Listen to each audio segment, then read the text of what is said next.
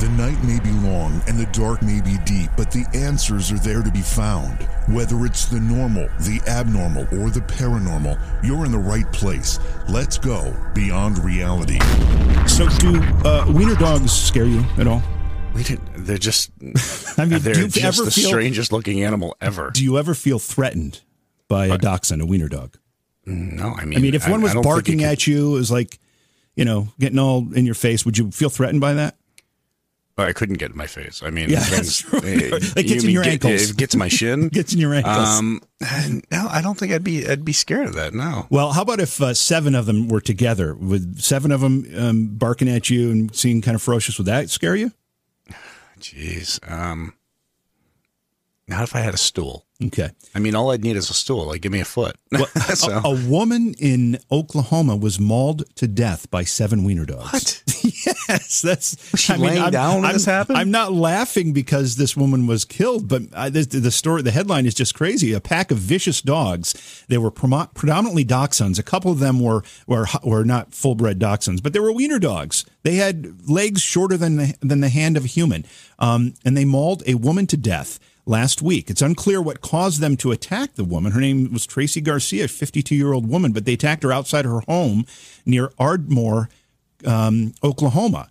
And uh, the owner of these dogs may end up facing charges because of it. But one of the dogs was shot after um, it charged one of the deputy sheriffs that responded to the attack. The other six were euthanized at the owner's request. So these dogs were just a, a gang of thugs, apparently, thug wiener dogs. I didn't know such a thing existed. Eh, It's no, and of course we're not trying to make light No, of it. Um, but I mean, well, I guess any any animal can be uh can become vicious, but I don't know. I just could never see it in wiener dogs. when the when the call came into the police, the person that called thought they may be um, uh, uh, pit bulls, but they weren't. They were dachshunds. And a couple of one one was a dachshund terrier mix, but these were all what would be considered very docile dogs. Uh, but and a group, a group of seven, apparently they turned into quite the monsters. well, I, I think seven of anything could tear you up pretty pretty good. But um, I mean, it's just that's why I asked. Was she laying down when this happened? Yeah, it doesn't really de- describe how the incident occurred. It doesn't maybe say she fell. And I don't. I don't know. Maybe she fell and she was covered in bacon grease. I don't I don't know what happened, but man, I mean, I feel badly for the family. Obviously, it's a horrible thing, but I just it's just hard to understand how that could happen with wiener dogs. Yeah, I will say little dogs like that,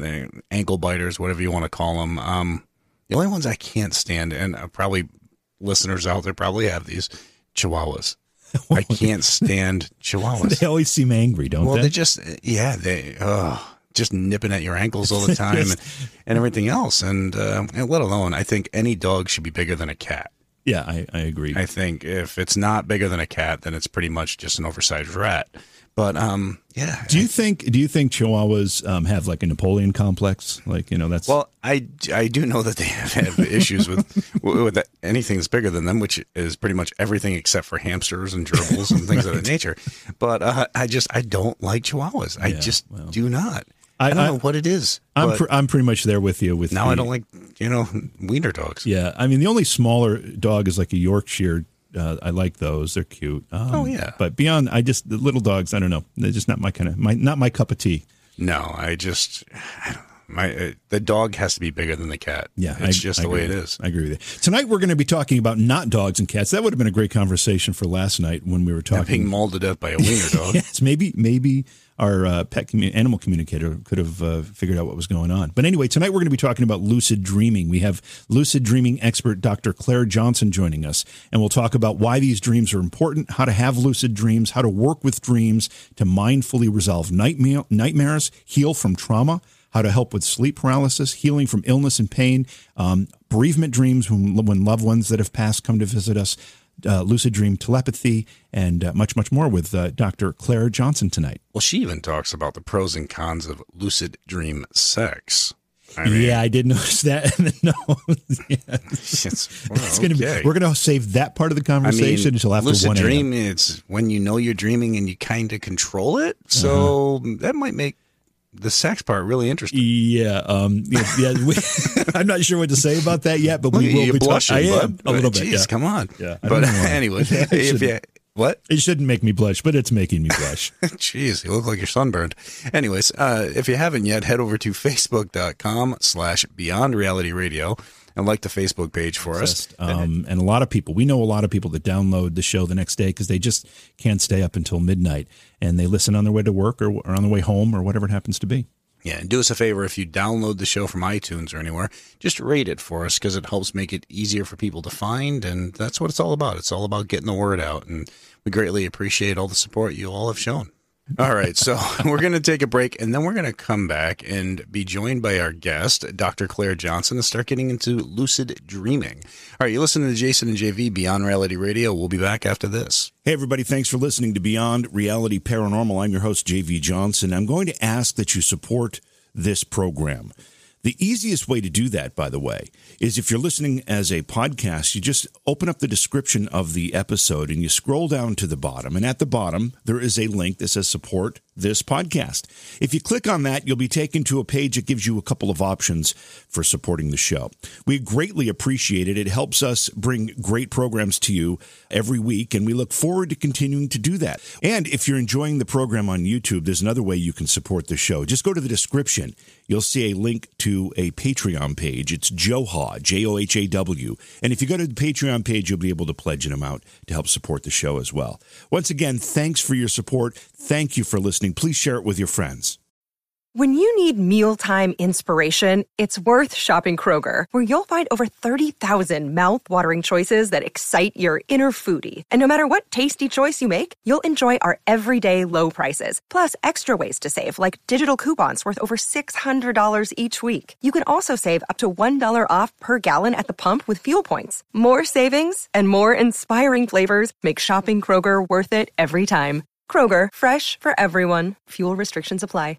You're saying I can actually winterize my boat myself? Absolutely. I winterize my jet skis, my boats. Hmm. I do it all myself. I mean, and I just, I, I'm disgusted by what you told me with the amount you spend. I Yeah. mean, literally, it cost me 20 bucks to winterize my jet skis. It cost me 40 bucks to winterize each of the boats. Yeah. And then, then you wrap it. Yeah, we're gonna have to talk. We're gonna have to talk next fall because I've been paying a lot of money to have that done. Welcome That's back to the welcome back to the show, everybody. It's Beyond Reality Radio with Jason and JV. The phone number is 844-687-7669. You'll uh, want to write that down so you can call into our program when we open up the phone lines later for questions um, with our guest, Dr. Claire Johnson. We're going to be talking about lucid dreaming tonight. So let's bring Claire into the program. Hey, Claire, welcome to Beyond Reality Radio. It's terrific to have you on tonight.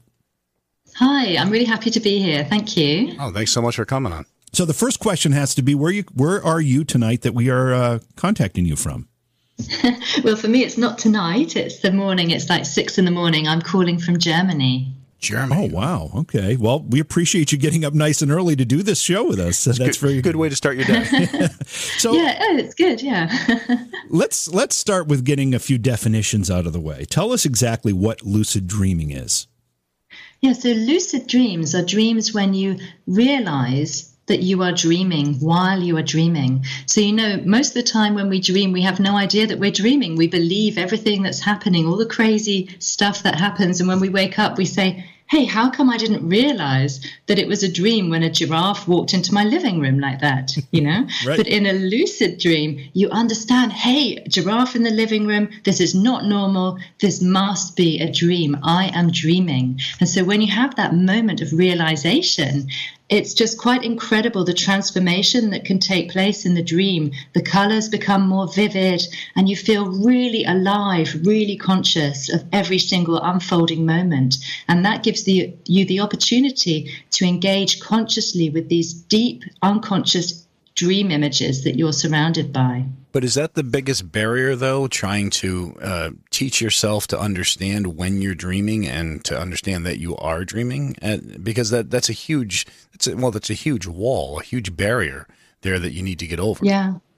Yeah, exactly. Because because we are so used to just slipping into unconsciousness every night, it's quite hard at first to introduce consciousness into that state, which is why it's very important to to try and be aware of our state of consciousness at every moment during our waking time as well. So, like right now, you can ask yourself, what sort of state of consciousness are you in? It's late at night there. I mean, I'm sure you guys aren't sleepy because you're the radio hosts, but maybe some of your listeners are feeling like they're getting a bit tired. You know, their brain waves are changing, turning down into more alpha waves, and they're chilling out because they're preparing to go to sleep.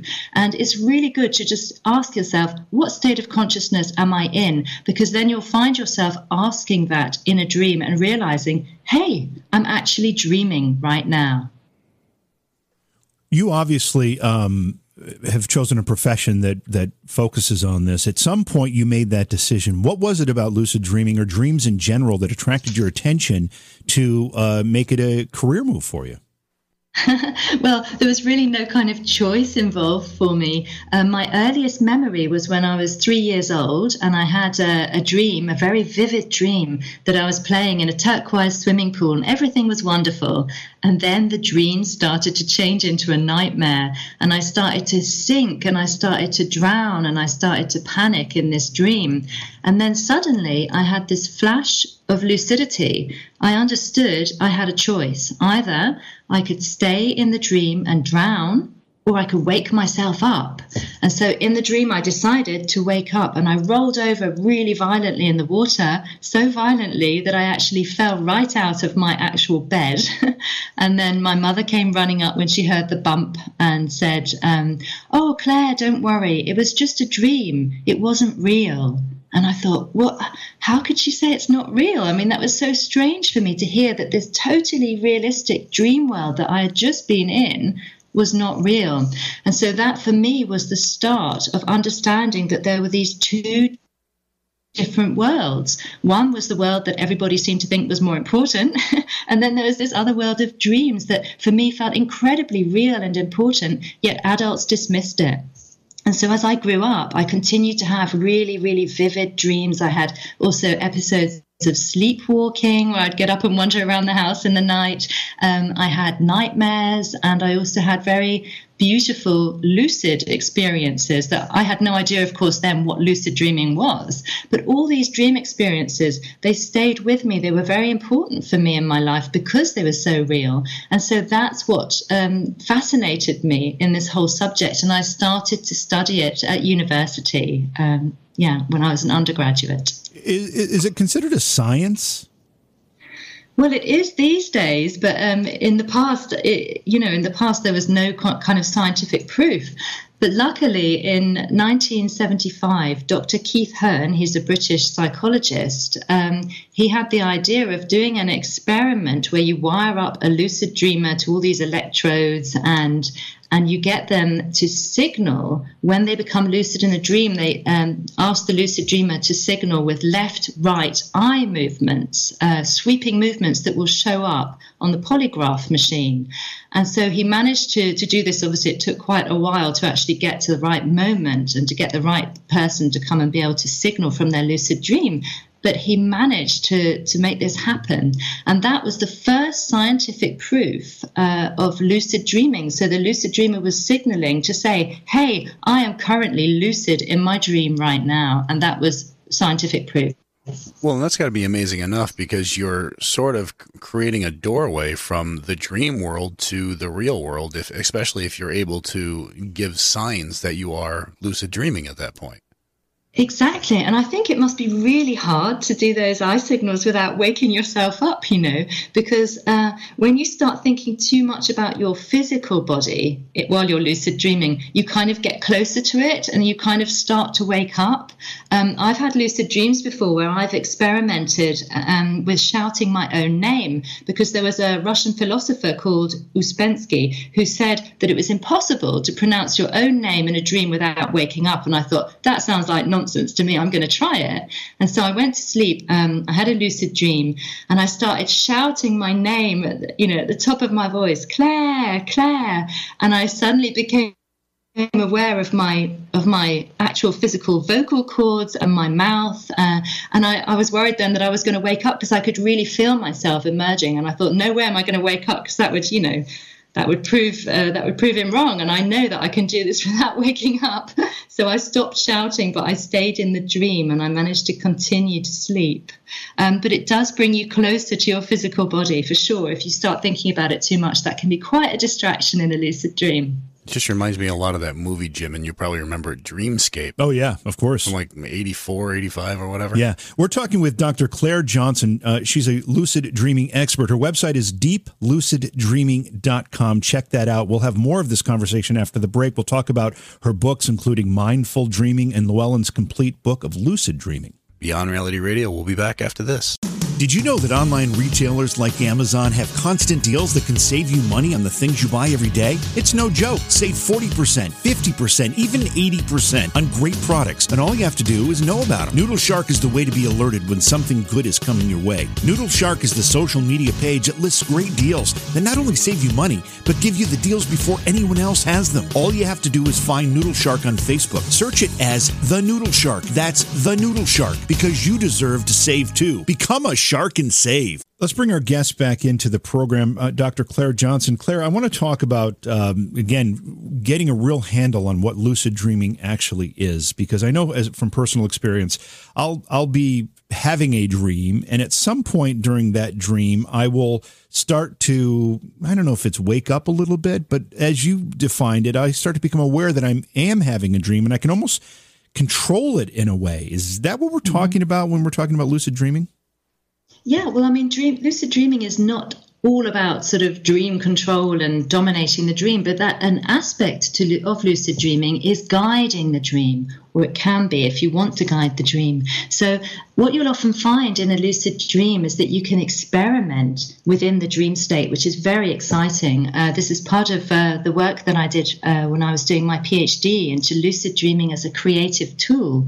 So, uh, I would go into the dream state, become lucid, and then I would experiment with the environment to get creative ideas for my novel that I was writing at the time. So, for example, one of the things I could do upon becoming lucid in the dream is say, right, I'd like to find my novel character and get to know him a bit better or ask him questions. And I was able to do that and find out, really find out quite surprising things about my novel characters, which I was then able to bring into my novel.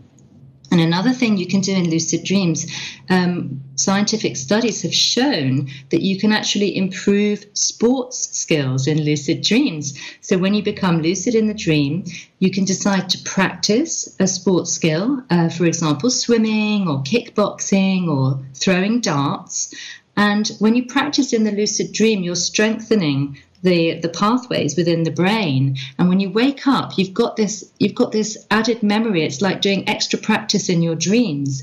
And then when these athletes performed those same sports when they woke up they found that their performance was enhanced. And there are some there's some amazing uh, amazing uh, things that lucid dreamers have done. For example, one of the lucid dreamers um, he was a swimmer, and his teacher told him, "You will never be a good swimmer. You're you're you're a terrible swimmer."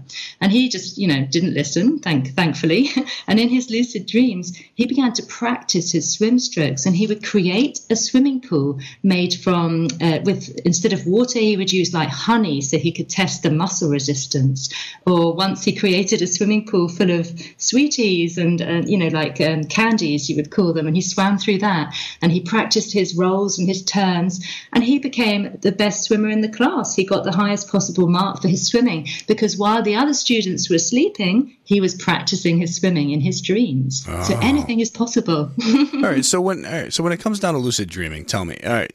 So it's being able to solve a problem in a dream. If uh, and just bringing up an idea about a year ago, a year and a half ago, I was trying to figure out this wiring schematic and it busted my busting my butt on it all day long. Couldn't figure it out. Ended up falling asleep at, at night and everything. And in my dream, I saw that wiring schematic, and for whatever reason, mm-hmm. I I understood what I needed to do. So when I got up, I was able to go and and fix fix the the wire issue that that I had. But I mean, I did that in my dream. It somehow it answered my question as. But now, is that lucid dreaming or is that just something else?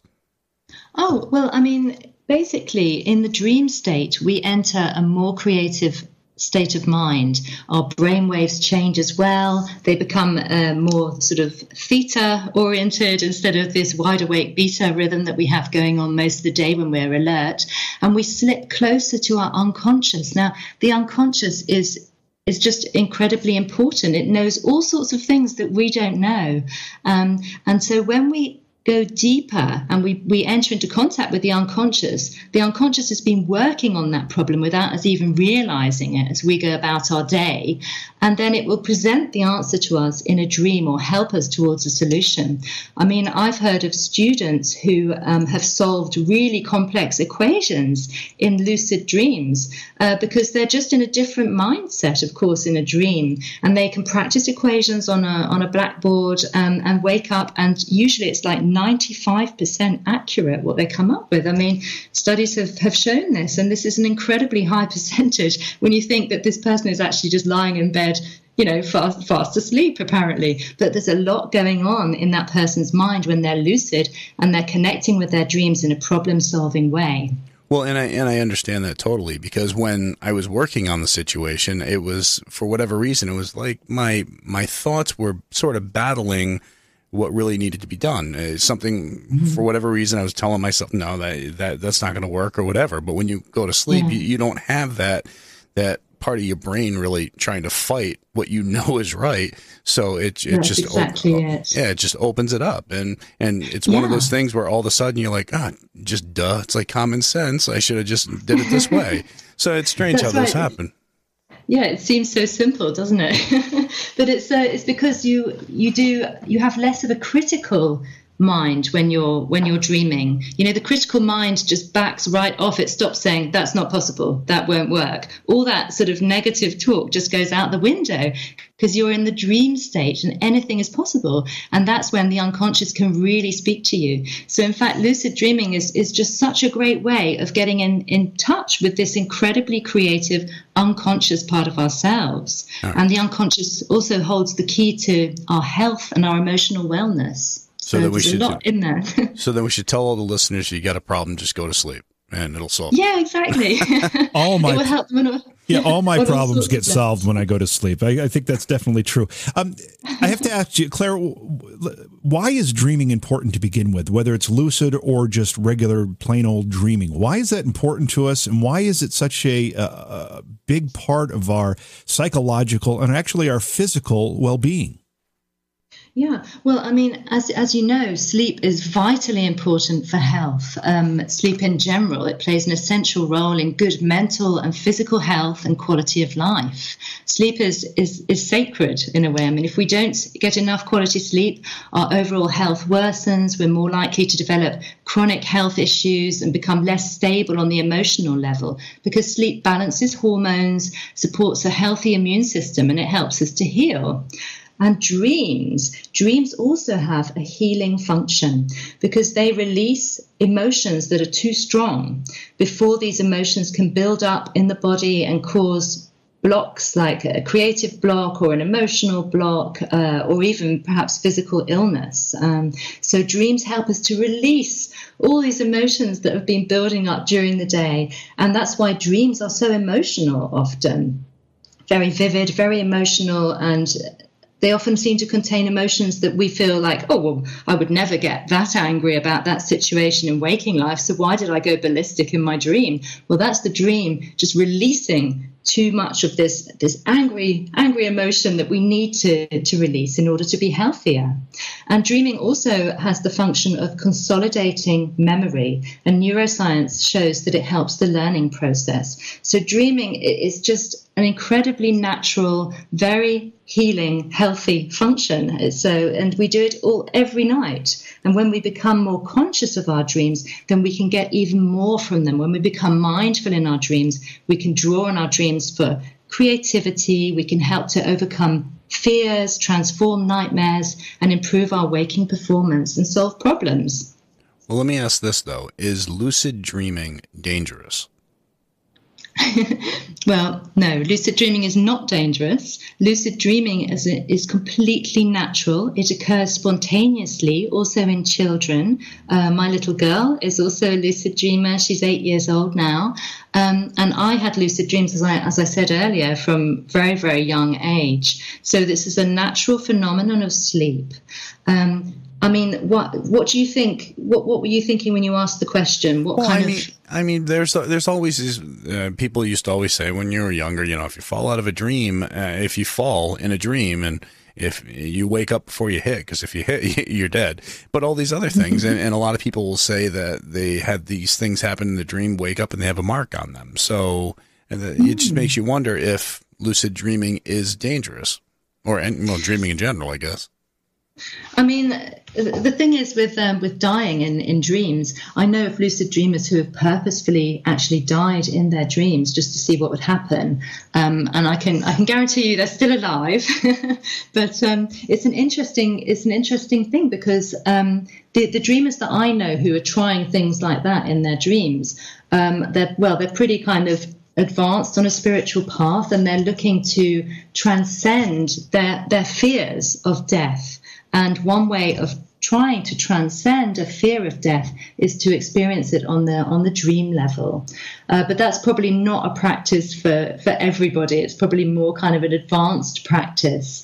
Um, but generally, lucid dreaming, uh, it's actually if you if you engage respectfully with your dreams while you're lucid then there are so many positive benefits psychologically, emotionally, and physically. Uh, people have actually um, healed physical ailments in their lucid dreams by directing healing energy towards them.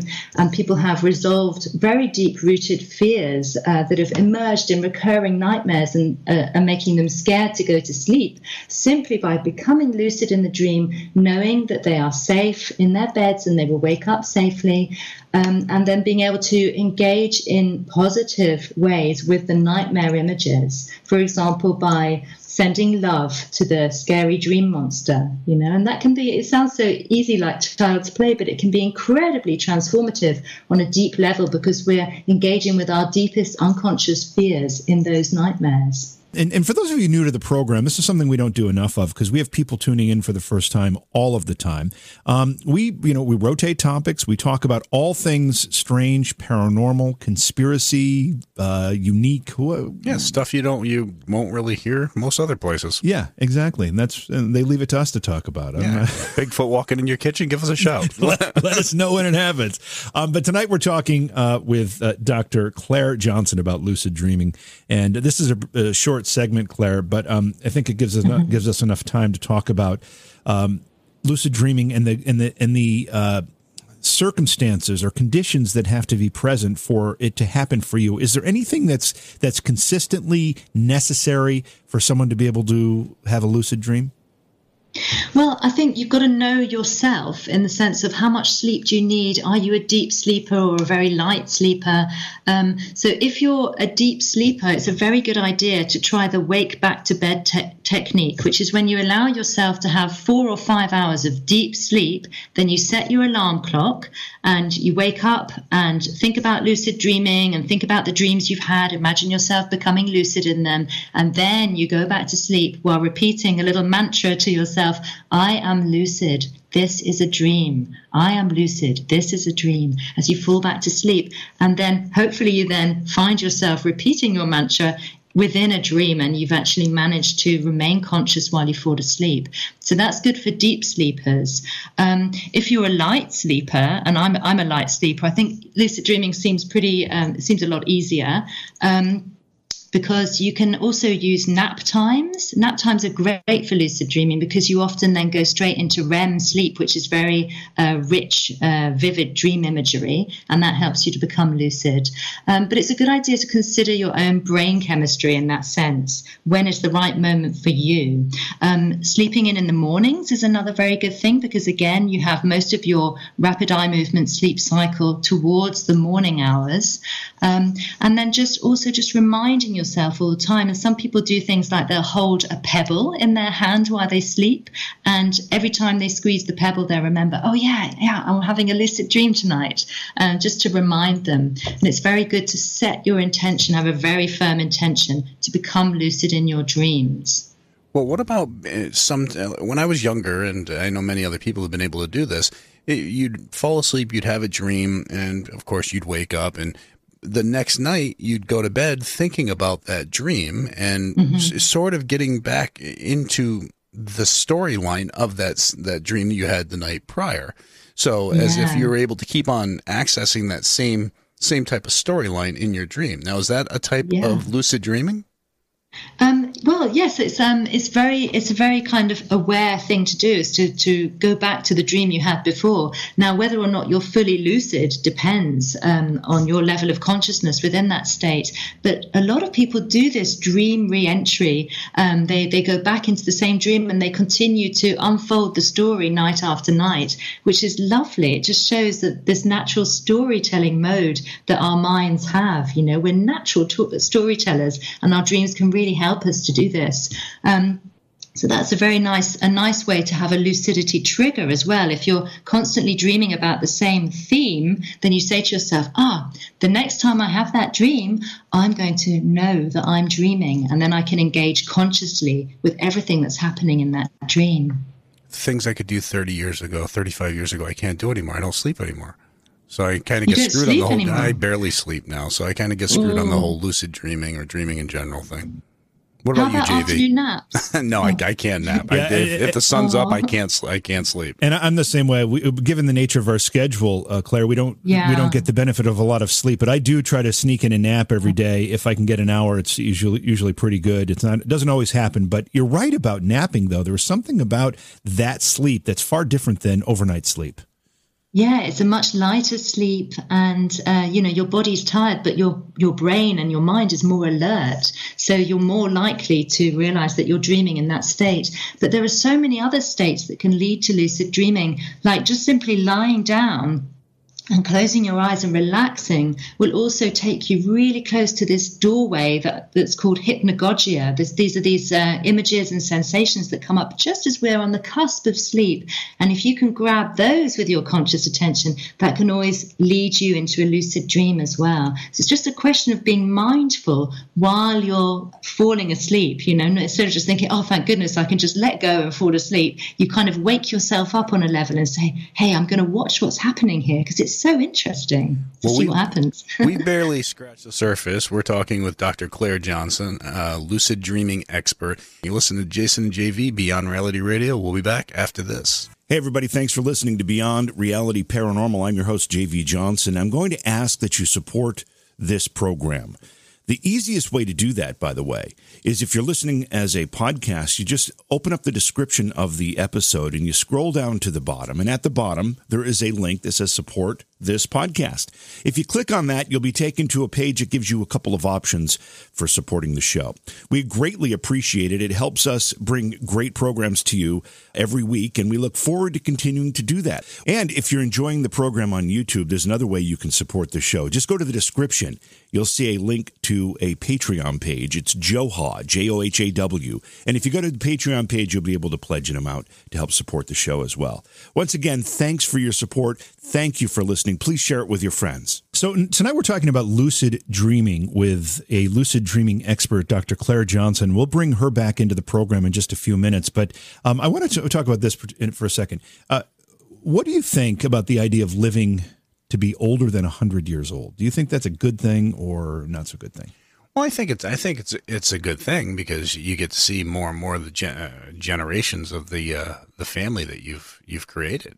Well, the oldest person in the world, who's 128 years old, wishes she had died much younger, saying that her longevity has actually be, been a punishment and she doesn't understand why she continues to live. Is it because she's experienced so much loss throughout living that long? Well, she does say that she hasn't enjoyed a single happy day in her entire life. So I don't know. Maybe it's a life of real hardship, and maybe that's the reason. I'm not sure. I suppose if you had a seems like a downer. I mean, I mean, 128 years old hasn't lived a single happy day in her life, according to her. Yeah, have you had kids? Have you been married? I mean, these are those are all happy days. She is a Russian citizen, and she bluntly says her longevity was God's will, and she did nothing to make it happen. Um, she says it could be a healthy or active lifestyle, but she says she has no idea how she lived until now, and she'll be 129 years old in two weeks and has not had a happy day. Well, congratulations to her on the age. I'm sorry that it's been, you know, some really crappy days. A lot of them, by the sounds of it. Yeah. Um. And yeah, I don't know, man. It's yeah. I just I think living living that old is great, but I definitely don't want to outlive any any of my well my wife or my kids. This is kind of interesting stuff. She was her birth date is June first, eighteen eighty nine. Wow. So she so she's been able to see well two two changes. I mean, Wow. She was 27 years old during the Russian Revolution when the last Russian Tsar, Nicholas II, was forced to abdicate. She was 55 years old when the Second World War ended in 1945, and she was 102 years old when the Soviet Union collapsed in 1991. And look at all that she's seen, though. I know. I mean, going from from then up to now, I mean, it's it's been an amazing, amazing amount of time, and just just all the advancements we've had in that time. So I just I wish she didn't say that she hasn't had one happy day yeah, all that, that, time. That makes it tragic, I suppose. But it seems, you know, four thousand plus. I don't know, whatever. She clearly didn't know the secret to lucid dreaming. Uh, well, yeah, yeah. She, she, didn't know the secret to lucid dreaming. Let's bring our guest back in, Dr. Clare Johnson. By the way, the phone number is 844 687 7669. If you're waiting on hold, we will get to your calls. Please just be patient. Um, Clare, when we talk about lucid dreaming and the fact that um, you know you basically there are, there are, there are ways you can induce this or kind of control or at least uh, put some energy into trying to make it happen. Is this universal? Can everybody do this if they if they try? Yeah, lucid dreaming is a learnable skill, and there have been studies that have shown uh, that using the more common lucid dream induction techniques results in a much higher rate of dream lucidity.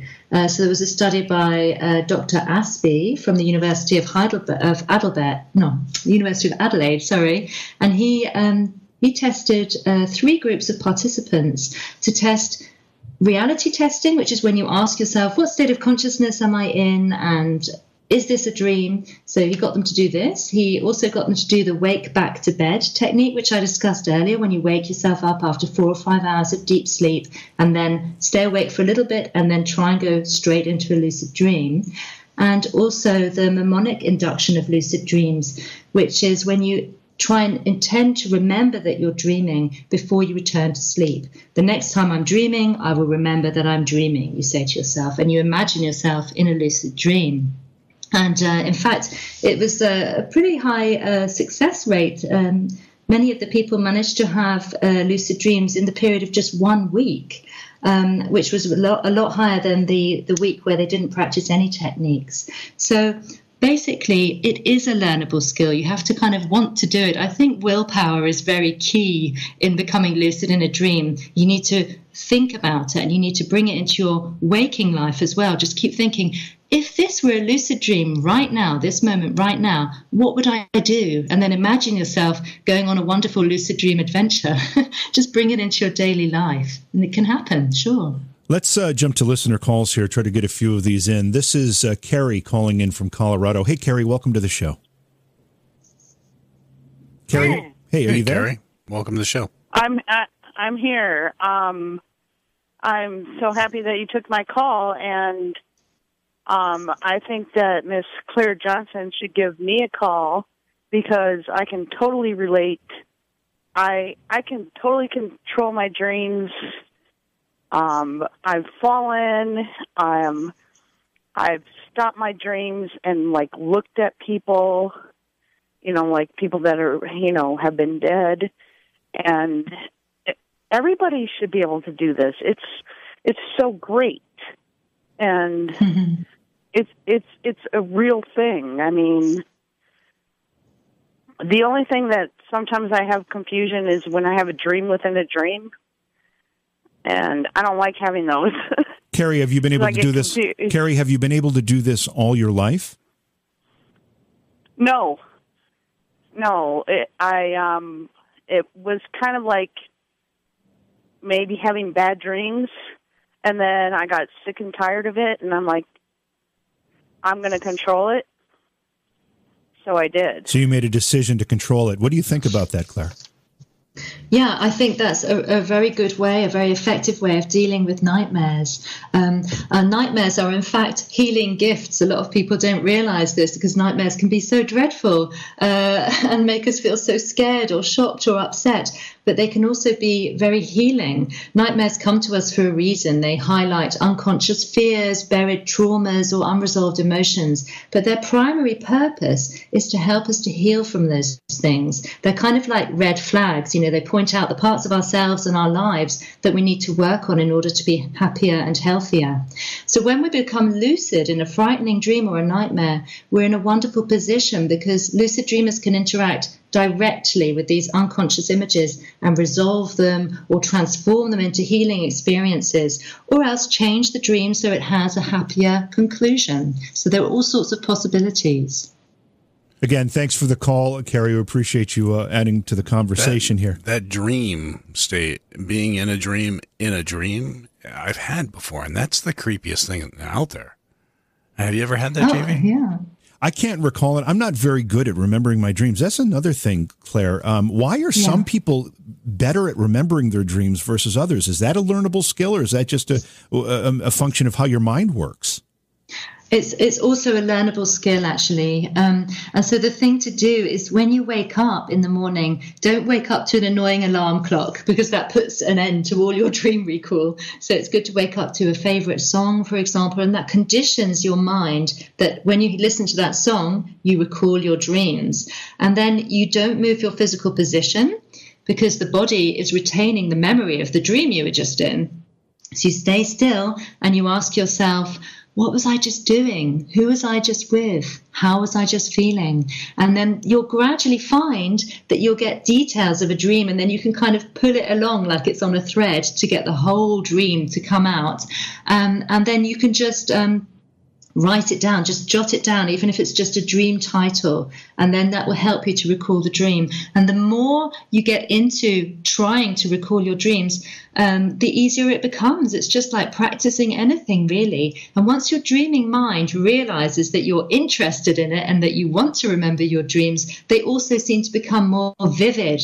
Uh, it's like your dreaming mind's like a flower. If you water a flower, then it blossoms and grows and looks amazing. And it's the same with dreams. They want our attention, they want us to listen to them. Um, and so you can create that for sure. Yeah. Let's go back to our phone lines here. We've got Pat calling in from Missouri. Hey, Pat, welcome to the show. Thank you. Um, I would like to ask her. Um, I I don't go to I don't sleep at night, but whenever it starts to crack daylight, I will get so tired and sleepy, and I will want to go into a sleep my mom used to tease me and told me I was part vampire. What do you think causes that? Um, so, are you sure that you don't sleep during the night? You you really feel like you're completely sleepless? Yes, I do.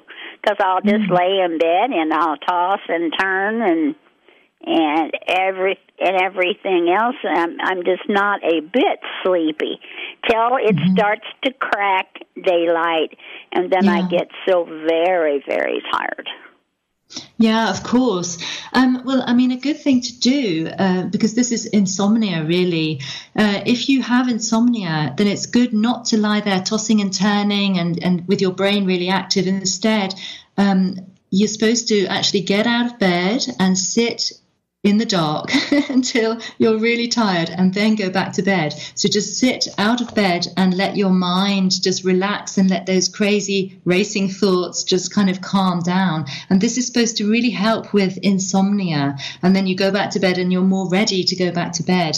But um, trying to sort of tossing and turning and, and really and kind of looking at the alarm and, and thinking, oh no, you know, I've only been asleep for three hours or oh, it's only three three more hours till I have to get up. That's kind of a stress so it's good to try and um, break that cycle. Um, and everybody's different, you know, people have all sorts of different sleep habits. Um, and it can help as well to turn your bedroom into a very sacred sleeping space. So don't do anything in your bedroom apart from sleep. You know, no reading or no other activities. Just have it as a kind of uh, a sacred sleeping space. No other activities. Okay. well, yeah, and sex, of course. Sleeping and sex. They're both, I mean, they're both allowed by the, Pat, by the recommendations. Pat, thank you so much for the phone call. I uh, hope that helped. Uh, my first question to you was, where are we talking you to you from? You said Germany. You clearly don't have a German accent. So, are you? Do you live in Germany, or are you visiting Germany? Uh, what's that about? yeah.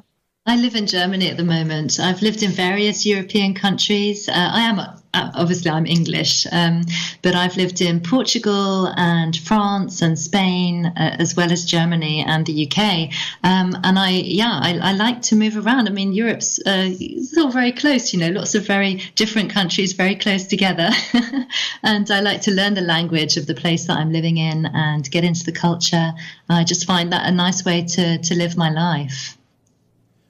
It's nice. Yeah, that is, that is terrific. Um, we have uh, just a couple minutes here before our next break, so I want to talk about the books for a second. I've mentioned mindful dreaming. I've mentioned Llewellyn's complete book of lucid dreaming. Uh, you also um, wrote two lucid dream inspired novels.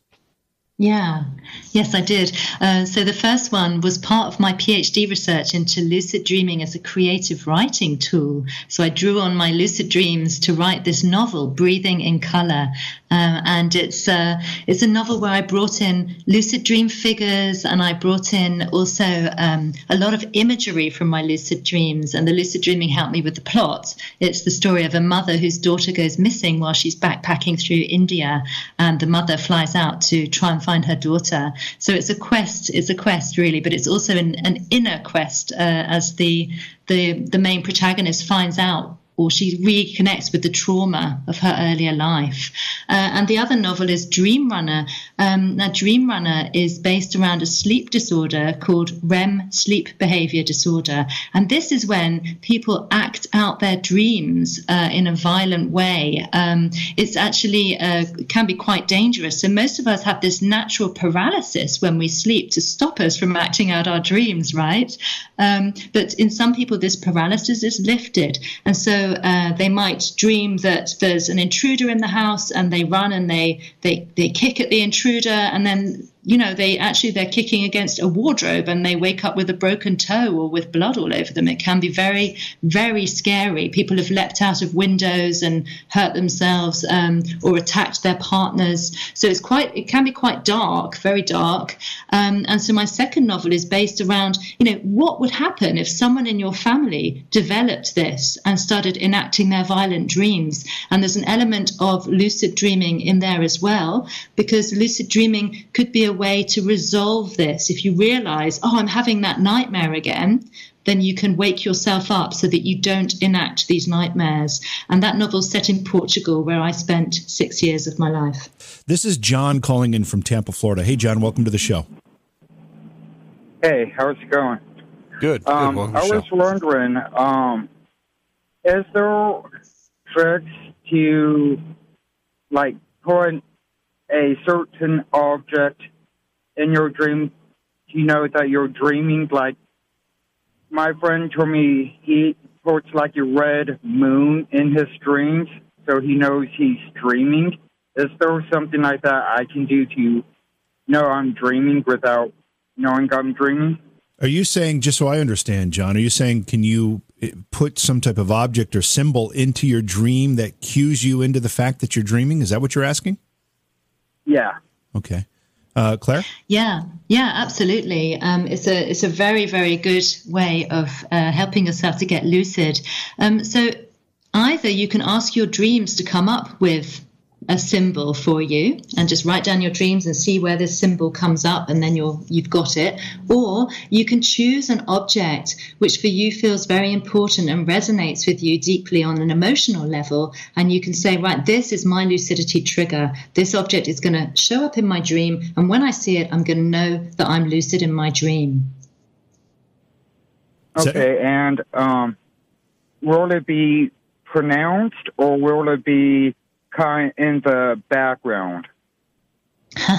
well, the thing about dreams is that that's uh, it totally depends. I mean, you could have like a round object, uh, like a, a, circle, and it could show up in your dreams as a shining full moon. You know, uh, it might not be that obvious, so you have to be alert for it. But if you have this object, it's quite good to have it in the waking world as well, either as a picture or an actual object that you can hold in your hand, and just take that in your hand before you go to sleep, and say to yourself, "I will recognize this." Object, however it shows up in my dreams. So it's about talking to yourself and planting that intention in your mind so that you will see the object in the dream and become lucid. All right. Well, okay. thanks. Thanks for the call, John. Yeah, thank you for calling in, um, Clare. How do how can lucid dreaming help us uh, tackle, uh, for lack of a better word, nightmares?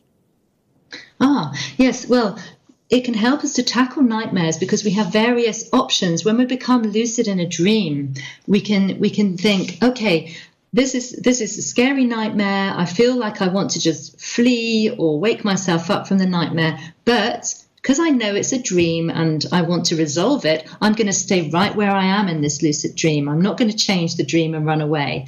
And then you can face up to those nightmare images and ask them questions. For example, there was one uh, lady who was very anxious in her waking life, and she had recurring nightmares where she was chased by threatening men. And she decided that she needed to become lucid in this nightmare. So when it happened again, these horrible men were chasing her and and she turned around and faced one of them, who was like a giant with glowing eyes, and she said, Why are you chasing me? And to her amazement, in the dream, he then shrank down to a normal, to a normal size. His gaze grew sad and helpless, and he said, Why? You ordered us to come. You need us for your fear. And that's when the lady realized that her fear was self created. She didn't need the fear anymore. And after this, those nightmares never returned. And on top of that, she felt much less fearful and anxious in her waking life, too. So that was a very empowering way to use her lucidity to engage with a nightmare. And as you see, the nightmare just transformed uh, spontaneously, and she was able to have this dialogue with this scare, you know, this part of herself that needed to feel fearful. Let's uh, jump to another listener call. This is Justin calling in, I believe from Chicago. Hey, Justin, welcome to the show. Great to have you back on. Hey, um, when you go in your dreams, when you go to like a place, do you think it's our brains or something that create it, or is it some sort of other life form that creates the places we go to sometimes in our dreams? Justin, do you mean like do we travel to another dimension? Yeah or is it something that our brain we're just experiencing within our brains? Is that the question? Yes.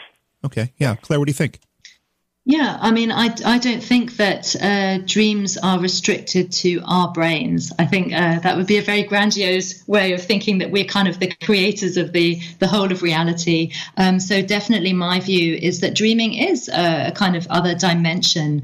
Um, we can we can experience all sorts of things in our lucid dreams. There are so many there are so many things, you know, like there are telepathic dreams where people um, actually receive information uh, through their dreams that they couldn't have known in waking life. And I also get a lot of people contacting me via my website and saying things like, um, I keep dreaming really powerful dreams before people die. I mean, these are really heavy dreams to, to, have, right? But this shows us again that, that dreams transcend the usual waking reality that we seem to usually think is the only reality. It's not the only reality. Dreams have a very deep function and they can help us to, to understand much more about the nature of consciousness because they're so diverse. Have there been cases of people, uh, different people having lucid dreams, being able to connect with one another in the lucid dream? Um, there have been cases of mutual dreaming, yeah. Um, and I, I think you, you need to kind of have people who are very dedicated to trying this most of the time. Sometimes it happens spontaneously and you can verify it. Um, but uh, I know of uh, some people who have actually tried to do this. Um, they've said, right, let's do this as an experiment. We'll meet tonight in our dreams. And, you know, it's very hit or miss. and sometimes they'll think they've connected, but the other one doesn't remember that any dreams. Uh, but th- it is sometimes possible that you can do that. And I think as the technology also develops, we may find ways of having more mutual dreaming. Like imagine if you had a, tele- a telephone app, an app on your mobile phone that could kind of, you can operate it in some way when you're lucid in your dream to connect with another person who is also currently in their lucid dream. I mean, I think things like that are going to be possible. You see the way that technology is developing, so that could help us. But it's um, it seems to be quite quite difficult to make it happen for most people. Mm. Let's uh, jump to Randy calling in from Indiana. Hey, Randy. on, Randy, welcome to the show. You're on the air. Okay, this is Randy. Yeah, hey, Randy. Yes, Welcome I, to the show. I, I got the other dreams too. I can tell like fluorescent lights, the other lights, and anyway, she just answered my question. I was going to ask her because I've been in mm-hmm. dreams to where, you know, you can control and do whatever you want. You know, like I'm in a dream and with my cousin. I hear, well, this lady here, you can have her. You know, you're my dream. You know, whatever you want to do. Okay, so I've been in dreams before where, you know, they'll argue with me. So that is that like a dream? Someone else you're caught up in someone else's dream? Yes, you just answered. I think. Well, we can get a little more uh, insight on that, uh, Clare. If, if someone's arguing with a dream, are you part of their dream? Are they part of your dream? How how does that work? Well, that's a good question.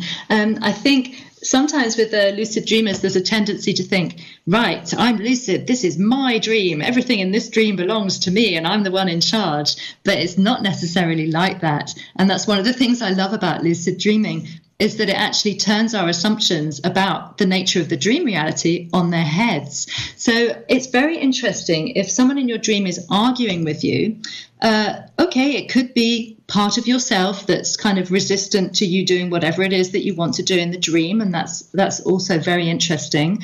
Um, but it could be something deeper than that. It could be uh, someone else. You you could be in someone else's dream. Who knows? This is the exciting thing. We're just discovering about this. So the way to find out when you're in the dream is to ask questions. Ask questions of your dream people and find out how conscious they are. There's an awful lot about this in my Llewellyn's complete book of lucid dreaming because it's so fascinating to find out how much you can learn from your from your lucid dream figures, the people who turn up in your dreams. So do question them and uh, and find out more about them.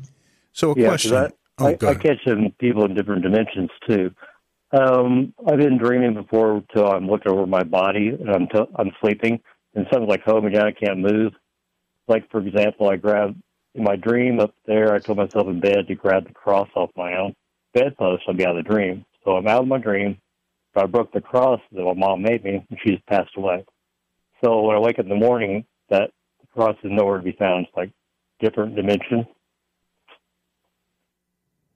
Yeah, um, I didn't hear some of that because it was a bit the line's a bit funny for me. So was that about um, about feeling that you're connect connecting with other dimensions beyond the dream world? Yeah, actually, um, see myself, you know, I'm above myself looking down. And I grab Okay. the cross to wake myself up I wake up. But then in the morning, the cross is not in my hand anymore. It's nowhere to be found anywhere in the room or anywhere. Yeah. Like just like vanished. Okay. Where does it usually show up? Well, that one never showed up. I mean, Oh, really? Okay. that, that's that's Mm-hmm. a different spy ghost stuff there. But oh well. Anyway, hey, thanks for everything. Well, thanks for the call. So now, are out of body experiences uh, the same as lucid dreaming? Like he was just saying, he was seeing himself floating Yeah. above himself in bed. So that's Exactly. an, that's an out of body experience. But now, Certainly sounds dur- like one. during yeah. out of body experiences, you're able to a lot of times control uh, control the environment around you and things of that nature. So is that a style of lucid dreaming? Well, I mean, there are overlaps between out of body experiences and lucid dreams, but um, the differences can be seen uh, in the fact that, well, for example, an out of body experience can also happen when you're wide awake in waking consciousness, and lucid dreaming doesn't happen just like that, you know. So, for example, if you're having um, if there's some sort of physical trauma, like uh, I remember a lady telling me she was in a, a motorbike crash, and uh, sh- as, at the moment of impact, she left her body and went up above and just watched this motorbike as it slithered around on the road and crashed. Um, and she felt totally safe and totally disconnected from what was happening. You know, it didn't bother her. Um, and then she was pulled back into her body and she was there on the road and pain and all that sort of stuff. Um, so that that is definitely an out of body experience and not a lucid dream experience. So there are definite differences. Um, but they, the states do have some overlap, like you say, in, in an out of body experience. You can also guide events to to an extent. Um, but out of body experiences, often you're in an environment that looks like your own physical environment, for example. Whereas in a lucid dream, you could be in um, well, very kind of dreamlike, dreamlike um, environments. So it's kind of hard hard to tell sometimes if you're in a lucid dream or an out of body experience. I've had experiences where I've said, well, I, this started out as a lucid dream, but now it doesn't feel like I'm lucid dreaming anymore. It feels like I'm actually out of my physical body. So I think there are overlaps, and you can certainly uh, access out of body experiences through various states of consciousness. Interesting. Okay. And then just one more question about uh, the benefits of lucid dreaming. You talk about it being able to help heal, actually heal physical ailments, heal um, bodily issues. Uh, how does that work, and how can we put that to use? Yeah, well, lucid dreamers may be able to influence unconscious body processes like subjects in hypnosis, um, because there's, of course, this very strong mind body connection. I think um, earlier one of you was saying about having someone sometimes reports having a, a dream about hurting themselves and they wake up and they've got a bruise on their arm, yeah. right? So there's again, it shows this mind body connection. What we're doing in our dreams does have an effect on our bodies. Um, we can see that as well through. Um, through studies into actual physical orgasms in lucid dreams, again with the eye movements uh, in the sleep lab to signal the onset of orgasm. And then the researchers have been able to measure the changes in the body um, around that, and it and it's like a physical orgasm, an actual waking one. So this shows us that what we do in our dreams is not some sort of isolated thing. It's actually having an effect on our physical bodies. So we can use that also for healing. And so we can, for example, if there's uh, something wrong with our body, we're suffering, we're ill, or we have pain, we can we can decide to direct healing energy to that part of our body when we become lucid in the dream. And there have been examples of this um, where people have woken up and they felt they felt a lot better, or else the, the pain has gone.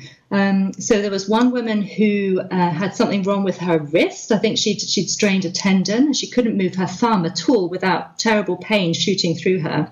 In her next lucid dream, she directed healing energy and it came out in a stream of blue and violet sparkles. And she could see beneath the skin and she could see this sort of black shape. And this actually managed to, she managed to get it out of her wrist. And then when she woke up, she could move her wrist and her thumb around in different directions with absolutely no pain. So of course the thing is can you know can we prove it scientifically not really you know scientists would say oh it would have healed overnight anyway but um, there are certainly many many stories of effective lucid dream healings. And that's the bottom line. There's too many stories to discount it. Uh, Clare, we're out of mm-hmm. time, and thank you so much for okay. joining us. And one of the things I'm going to say right now is we're going to have to have you back on because we didn't even touch this lucid dreaming sex issue. I, I, think that should be multiple shows. multiple, multiple, shows. What, multiple what? Um, yeah, uh, shows. Show multiple oh, well, shows. I, I've written a, a, Psychology Today article on that that you can find as well. There's one there on lucid dream sex, and there's a whole chapter in Llewellyn's complete book of lucid dreaming and in the mindful dreaming book as well. So well, there's lots we, of information we, out there. we can just call it like lucid dream sex Wednesdays. Promise you'll come back, uh, Clare. Promise you'll come oh, back. I would show. love to. It's been lovely talking to you both. Thank you so much for having me on. Thank you so much for coming on. You have a great night. We look forward to talking to you again. The website is deepluciddreaming.com. The books include Mindful Dreaming and Llewellyn's complete book of lucid dreaming. Yeah, check it out. I mean, the website's phenomenal. I'm I'm on it right now, and she covers a ton of stuff. So, but uh, make sure you go to the about section. You can look up all different things on lucid dreaming. so right. I forgot to bring up um, at the beginning of the program that May 17th is World Telecommunications Day. And uh, the reason I find that pretty interesting, I wouldn't normally even talk about it, You but this damn calendar. I think I found my calling in Yeah. life.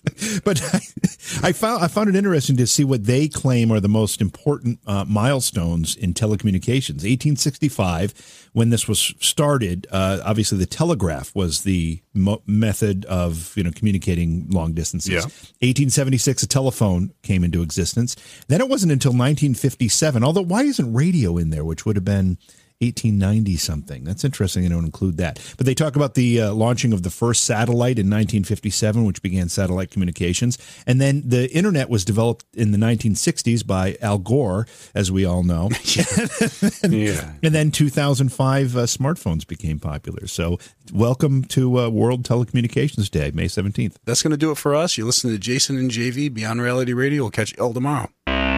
Beyond Reality Paranormal is hosted by JV Johnson and produced by Orion Palmer and Slick Eddie Edwards. Like us on Facebook and subscribe to our YouTube channel. Please consider supporting the program either through your podcast platform, click on the link in the description, or on Patreon at Joha Productions. If you'd like to be a guest on Beyond Reality Paranormal or you have a recommendation for a guest, contact our producer, Slick Eddie Edwards. Eddie is spelled with a Y at slickeddieedwards at gmail.com.